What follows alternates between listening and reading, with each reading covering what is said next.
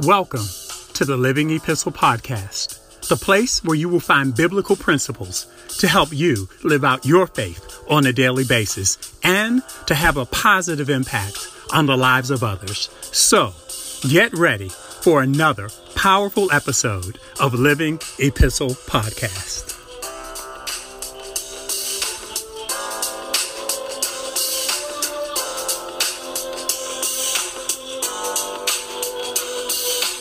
Hello, my name is Tony Miles, and welcome to this week's episode of Living Epistle Podcast. I was asking the Lord, what should I talk about in this week's episode? There were a lot of things kind of swirling through my mind, and uh, just nothing really was sticking. And so the Lord actually woke me up um, this morning with a very clear directive. He said, Tell them, be anxious for nothing. And then my response to God was, God, I did a podcast on this, oh, about 18, 19 months ago, maybe a little longer. It was right before the 2020 election the 2020 presidential election. And then the Lord responded, I know, but my people need to be reminded today to be anxious for nothing.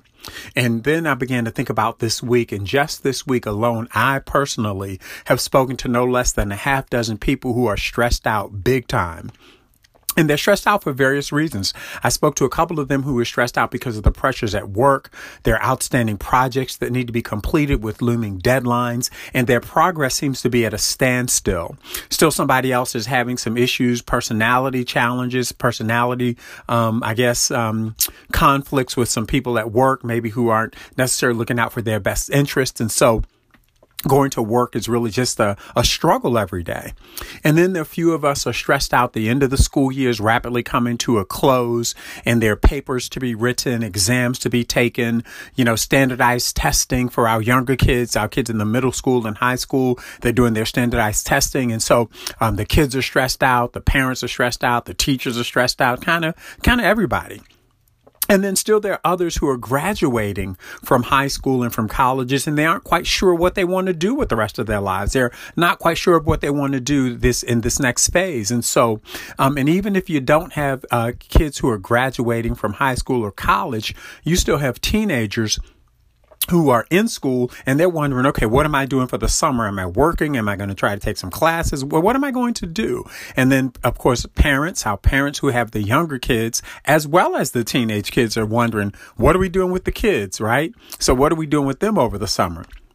So just a lot of decisions, a lot of things happening, a lot of things coming to a head as we um, enter in this month of May.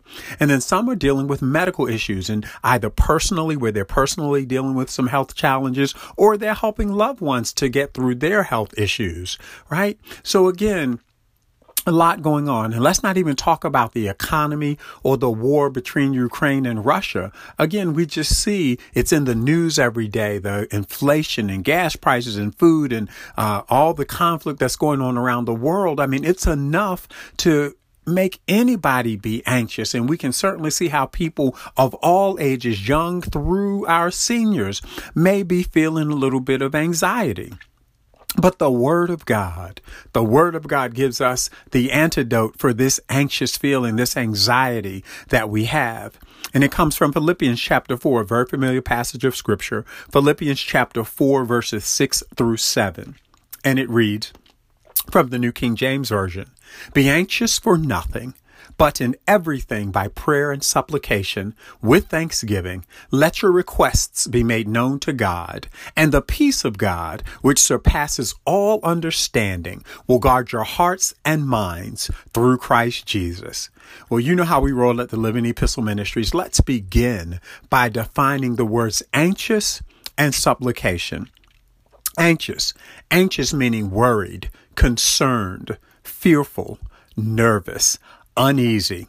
And we typically use this word anxious when we think about an imminent event or an imminent situation where something is certain to happen. We're just not certain about the outcome, right? And so that's when we get this anxious feeling. We know something's about to happen. We're just not sure what the outcome will be. And then the word supplication, we hear it.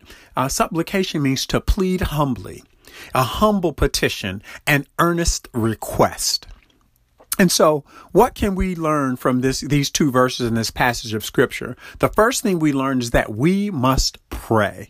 It is not optional, especially now, especially during these times of uncertainty, especially during these times of transition, especially during these times when we may be going through some challenges or we have life's decisions to make. We must pray. The word of God tells us be anxious for nothing, but in everything by prayer and supplication with thanksgiving. Let your requests be made known to God. So, right? So here it is. Again, prayer is not optional. So we need to be, if we're having a situation at work, we need to be playing, praying for our employers or our coworkers, or if we're business owners, we need to be praying uh, as for business owners for our workers, right? And the people that we have in our business. If we're in school in any any way, in any capacity in school, we need to be praying for our teachers, our administrators, and our students. So as they're coming to the end of the year, whether you're in high school, middle school, college, you're coming to the end of the year and there's a lot of things that still uh, need to be done over these next few weeks. And so if we're having issues with family members or friends, then we need to be praying for them and our loved ones and certainly praying for our local communities in which we live and work. And let's not forget, family, to pray for our leaders. Let's pray for our political leaders, our civic leaders, civic leaders being our fire, our police, uh, the people in our towns, our mayors, right? We need to pray for them our community, and certainly let's not forget the church. We need to be praying for the churches who are called by the name of the Lord Jesus Christ, that they would take a stand and that they would be the church that God is calling them and calling us to be. Let me say it that way. And so why is that? Well, the Bible tells us in 1 Timothy chapter 2 verses 1 through 3, therefore, I exhort first of all that supplications, there that word is again, prayers, intercessions, and giving of thanks. Isn't that funny? When you start asking God for supplications in earnest and you're asking for prayers and you're interceding, the Bible tells us to give thanks at the same time. So anyway, I digress. Therefore, I exhort, I exhort first of all that supplications, prayers, intercessions, and thanksgiving be made for all men, for kings and all who are in authority, that we may lead a quiet and peaceable life in all godliness and reverence. For this is good and acceptable in the sight of God our Savior. So it's not about who's in the White House or it's not about who's in the governor's mansion. It's not about who the Speaker of the House may be or the Senate Majority Leader or the Senate Minority Leader or the House Whip. It's not about any of that. It is about us who are believers that we are obligated to pray for our leaders. We're obligated to pray for the people who are in authority over us. The Bible says that we must pray for them, right? And why is that? Because how else will our leaders' hearts be changed or turned towards God if we don't pray for them? Proverbs 21 and 1 reads, The king's heart is in the hand of the Lord, like the rivers of water. He turns it wherever he wishes. God tells us that as a result of what we do in earnest, our prayers and supplication, the earnest, humble requests that we make before Him, right? God tells us that He'll do for us what he'll do for us as a result of our earnest prayers and our supplications. Verse 7 of Philippians chapter 4. And the peace of God, which surpasses all understanding, will guard your hearts and minds through Christ Jesus when we offer our prayers and our supplications with thanksgiving, God responds by giving us his peace.